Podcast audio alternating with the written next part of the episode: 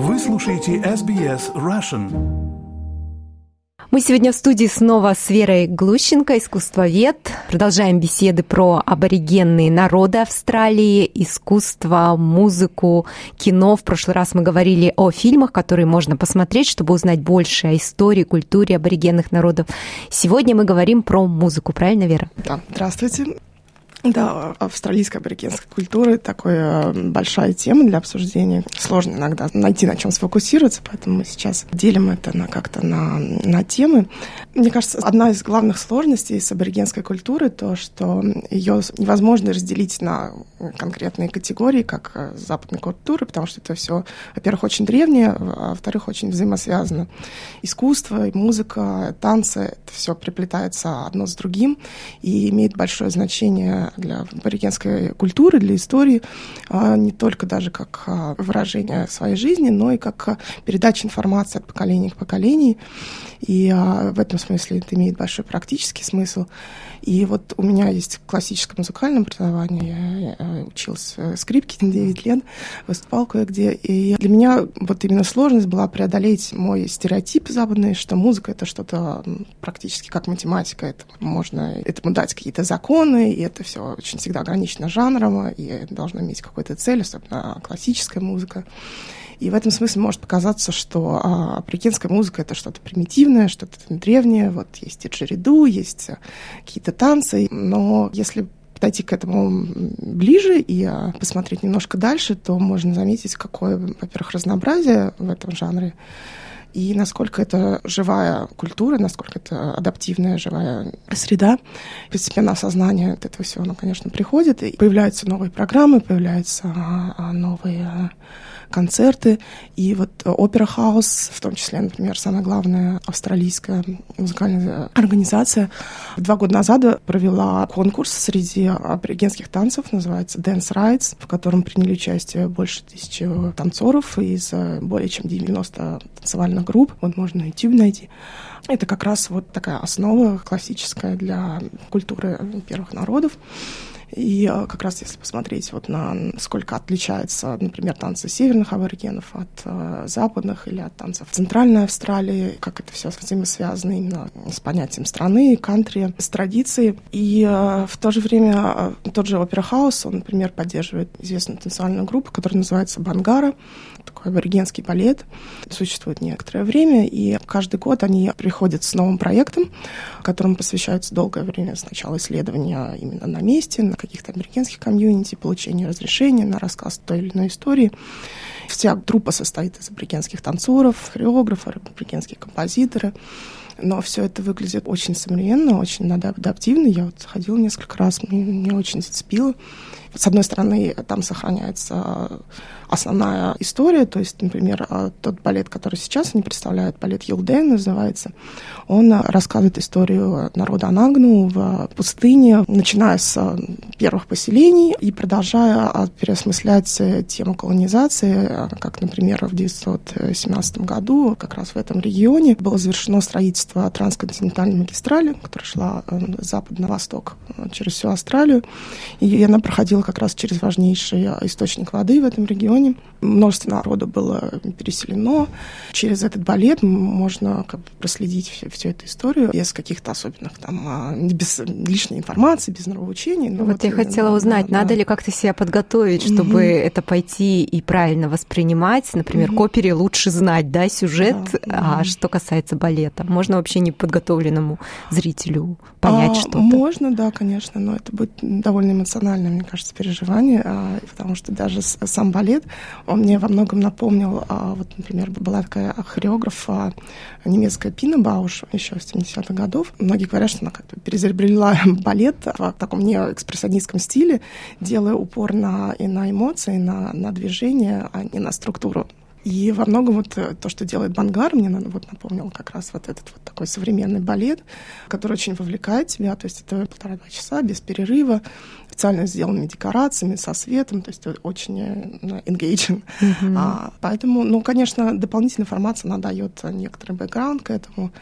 Помимо какой-то эмоциональной вовлеченности, можно как бы пережить какие-то... На других уровнях, да, уже, да, да более да, глубоко да. воспринять.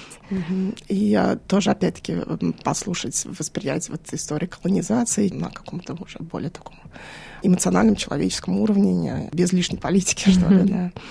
И а, они делают новый проект, посвященный обычно какой-то отдельной истории какому-то отдельному региону Австралии, и я на ним показывала в опере хаус, и потом а, путешествую по всей Австралии, иногда даже а, за границу.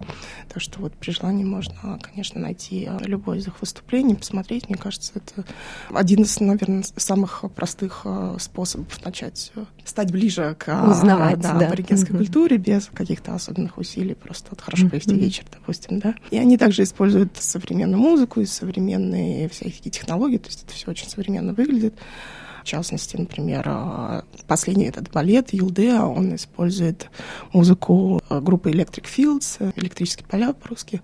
Это дуэт, э, который состоит из музыканта Майкла Росса и певца Захария Филдинг, который также занимается художественной деятельностью, он рисует картины, потому что он сам сын художника Роберта Филдинга, и вот недавно он получил премию Винс Прайс за свои работы, и мне очень нравятся их песни. Они такие, а это смесь электронной музыки, поп-музыки, какого-то соула.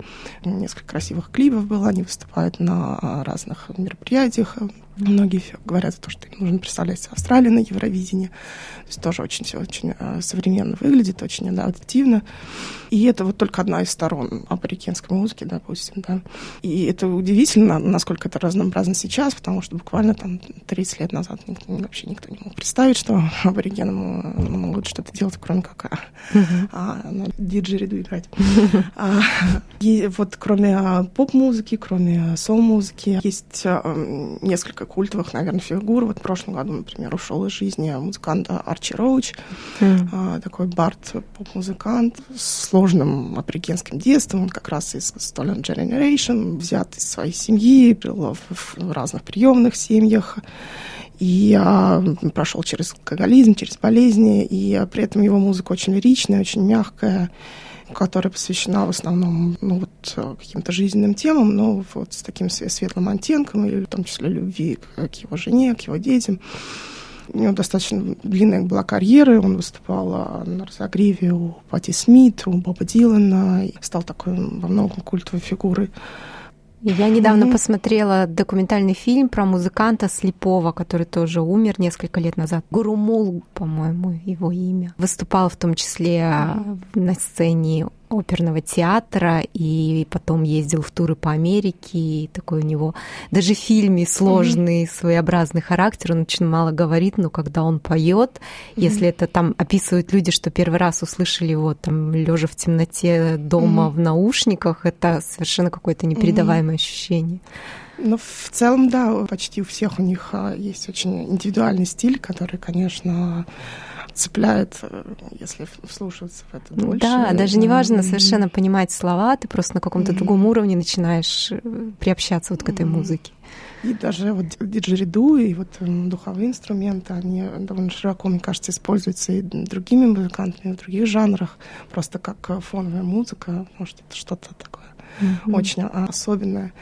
Ну и, конечно, особенно последние вот, 5-10 лет э, рэп-культура тоже берет свое, и в, среди аборигенов это тоже такое очевидно особенно среди молодежи, а развивающееся явление. Я не очень разбираюсь в рэп-музыке, честно говоря, но вот а, некоторые имена, они, конечно, вызывают интерес. Например, вот певец, который зовут Бейкер Бой, который выглядит как а, типичный хип-хоп исполнитель, но при этом он а, использует очень позитивную лирику, то есть там почти нет каких-то там, не знаю, матерных слов. Mm-hmm. При этом он а, миксует английский и вот а, язык йонгу северной территории, и традиционные инструменты, и современные, что очень интересный микс. Или есть другой рэпер Зиги Рама, например, который более острые политические темы выбирает и напрямую говорит о последствиях колонизации, о расизме, и а, иногда попадает даже в заголовки, потому что не всем нравится mm-hmm. его лирика, то, что он говорит, но, в общем-то, это длинная, конечно, история. Например, в 91 году, можно сказать, что это был такой немножко переход в э, аборигенской музыке, вышла песня «Трити», которая называется «Соглашение». Тоже музыкальная группа из северной Армленд. Группа называется «Йосу Инди», переводится как «Ребенок и мать». Это была первая песня, которая попала в международные чарты и завоевала призы по Австралии. Она была написана по мотивам а, фестиваля, который прошел в 1988 году, на который приехал тогдашний премьер-министр Боб Хог и пообещал, что к 90 году будет заключено соглашение между австралийским правительством и аборигенами. Но это обещание не было выполнено, и мы знаем, вот сейчас наиболее близким момент, что мы сейчас подошли к этому, это вот референдум. Но тогда, в 91 году, лидер группы вот Youth Индии, он сидел у костра, э, на том же самом фестивале и вспоминал, как вот приезжал министр а, и давал свои обещания, как он слышал это по радио, видел по телевизору, и так родились первые строчки, собственно, этой песни, что вот э, слышал это по радио, видел по телевизору, но ничего не происходит.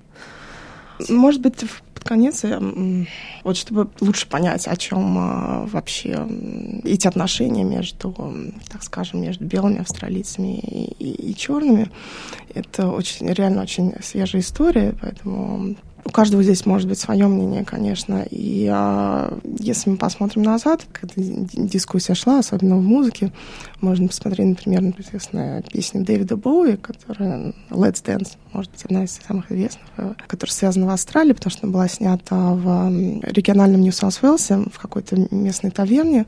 Они просто зашли с камеры и сняли э, не профессиональных актеров, а именно аборигенов, которые были там.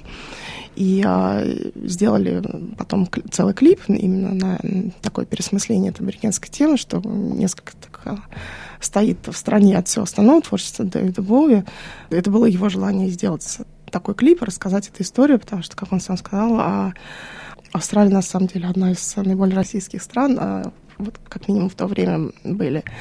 И а, этот клип во многом стал таким открытием для любителей музыки и для ценителей западной культуры, в том числе а, положил дорогу другим исследованиям.